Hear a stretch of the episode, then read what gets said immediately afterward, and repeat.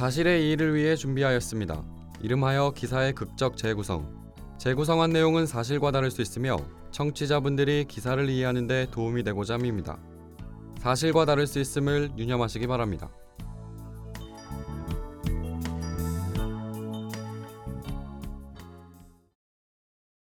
안녕하세요, 목사님. 한 주간 잘 지내셨죠? 어, 최 교수님 오셨네. 그간 별일 없었고. 교수라니요. 아직 확정된 것도 아닌데요, 뭘. 목사님도 참 부끄럽게 왜 그러세요?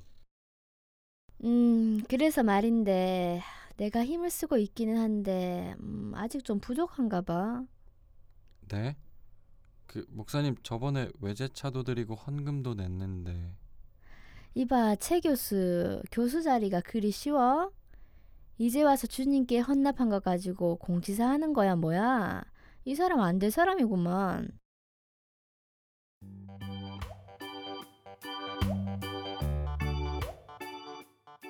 고요하고 평화롭던 교회 예배당에 하나둘 사람들이 모여들기 시작했다. 신자들끼리 안부 인사도 나누고 새로운 신자를 챙기기도 했다. 조금은 소란스럽던 예배당에 원목사가 나타나자 일순간에 조용해졌다. 원목사는 그 상황을 즐기기라도 하듯 근엄한 표정과 품위 있는 걸음걸이로 교단으로 향했다. 교단에선 원목사가 신도들을 찬찬히 내려다봤다. 원목사를 올려다보는 신도들의 표정에는 존경과 신앙심이 가득한 눈빛들이었다. 원목사는 안경을 고쳐 세우고 천천히 설교를 시작했다. 그러면서 머릿속으로 다른 생각을 했다.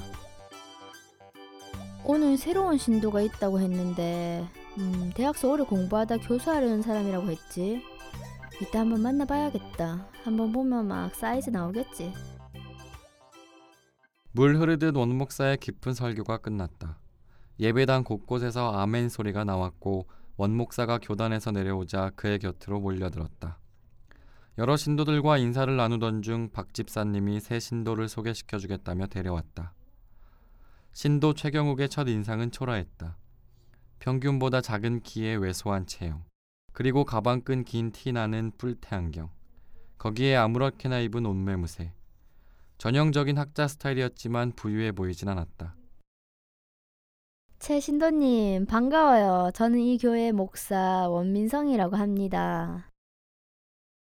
원 목사는 최경욱에 대한 사전 정보를 집사를 통해 들었기 때문에 그에 대해 빨리 파악할 수 있었다. 또한 신도가 목사를 대하는 태도가 보통은 공손하고 어려움이 생길 때 목사를 찾기 때문에 짧은 대화에서도 최경욱에 대해 많이 알 수 있었다. 원 목사는 최경욱이 간절하게 대학 교수직을 바란다는 걸 알았다. 최경욱은 일반 아르바이트보다 못한 대학 시간 강사가 아닌 안정적이고 떳떳한 대학 교수가 되길 바랬다. 원목사는 빠르게 머리를 굴리기 시작했다. 최 신도님, 나 항공여대 총장님이랑 친한데 총장님이 내 신도야. 그 말을 들은 최경욱의 눈빛이 달라졌다. 마치 구원의 손길을 본 것처럼 원목사를 기쁨과 환희 그리고 애원의 눈길로 쳐다봤다. 최 신도님 실력 좋은 건 다른 신도님들한테 들었어요. 내 생각엔 지금까지 제대로 된 기회가 없었던 것 같은데 내가 최 신도님에 대해 총장님한테 말 좀 해줄까? 그때부터 최경욱은 원목사의 충실한 종이 되었다. 원목사의 말이 곧 진리였다. 음, 일단 총장님이 참석하는 대학 기독교 모임이 있거든. 거기에 후원을 좀 해야 내가 최 신도님 이야기라도 좀 안 해보겠나? 응? 안 그래? 갑자기 이야기하면 앞뒤도 안 맞잖아. 최경욱은 원목사에게 대학 총장이 참석한다는 대학 기독교 모임 후원금 명목으로 천만 원을 가져다 줬다. 아이고, 최 선생. 총장님이 엄청 좋아하시더라. 그런 신실한 교인 중에 최 선생 같은 사람이 있었냐며 언제 한번 보자고 하던데. 천만 원의 호칭이 달라졌다. 최경욱은 교수의 길에 한 걸음 다가간 듯 싶었다. 원목사와 개인적 연락까지 하며 하늘에서 내려온 동아줄을 놓지 않으려 했다. 최 선생, 그 총장님이 운영하는 재단이 있거든. 내가 거기 참여하기로 했는데, 아, 최 선생도 알다시피 밖으로 보이는 게 중요할 때가 있잖아. 그래야 나도 어깨에 힘 좀 주고 재단에 들어가 임원이라도 할 수 있고. 그러면, 음, 뭐, 최 선생 이야기도 더 좀 어필 안 해주겠나? 원 목사는 총장이 운영하는 재단에 참석하기 위해 차가 필요하다고 했다. 아는 신도에게 싸게 살 수 있는데 돈이 부족하다며 운을 띄웠다. 최경욱은 원 목사에게 4천만 원을 보냈고 원 목사는 외제차를 사왔다. 최 교수, 내가 재단 회의에 참석했는데 사람들이 날 함부로 못 대해. 곧 재단 임원도 될 것 같아. 총장 네 분이랑 따로 식사도 했거든. 내가 최 교수 이야기 많이 했디. 한번 보자고 말씀하셨는데 알다시피 총장님이 워낙 바빠야지. 원 목사는 최경욱을 교수라고 불렀다. 한층 더 신분이 상승된 것 같은 느낌이었다. 최경욱은 원 목사를 맹신했다. 많은 신도를 거느린 목사니 거짓이나 사기라는 생각은 들지 않았다. 그러나 최경욱은 교수가 되기 위한 마지막 관문이 남아 있다는 걸 그때는 몰랐다. 최 교수 혹시 들었나? 요새 총장님이 골머리 썩는 문제가 있던데. 재단 운영에 필요한 작은 오피스텔이 필요한데 아 자금이 녹록지 않나 봐.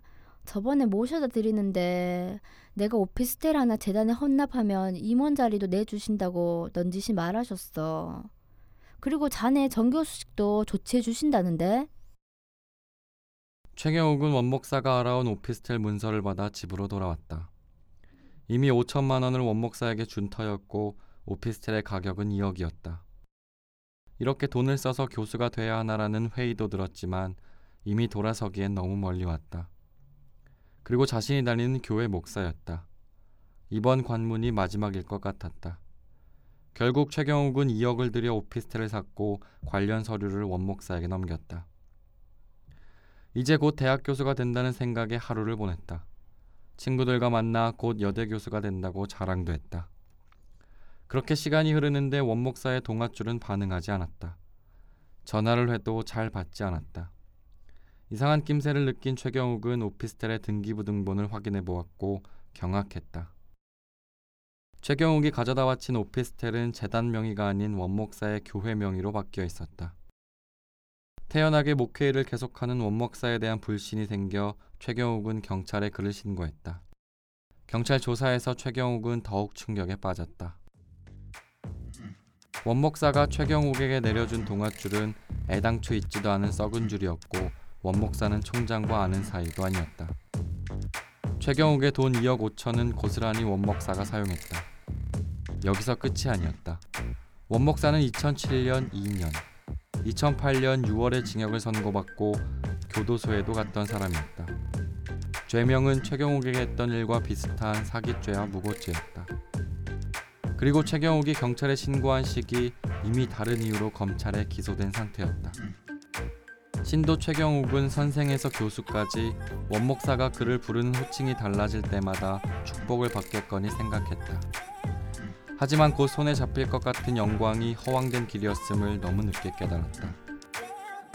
결국 사기친 원 목사와 허황된 최신도는 교회가 아닌 경찰서에서 잘잘못을 따지게 되었다.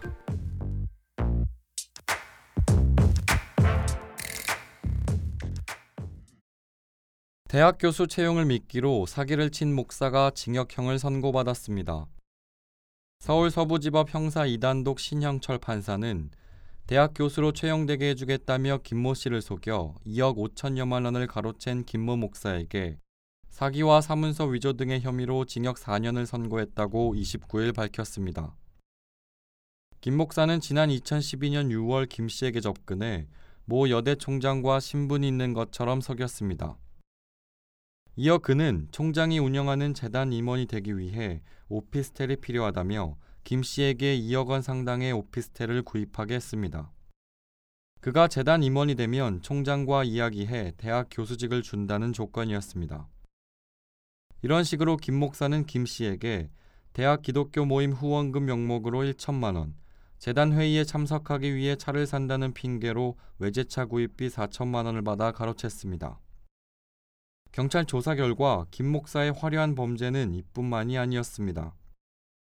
그는 지난 2007년 사기죄로 징역 2년을, 2008년 무고죄로 징역 6월을 선고받아 복역했던 목회자였습니다.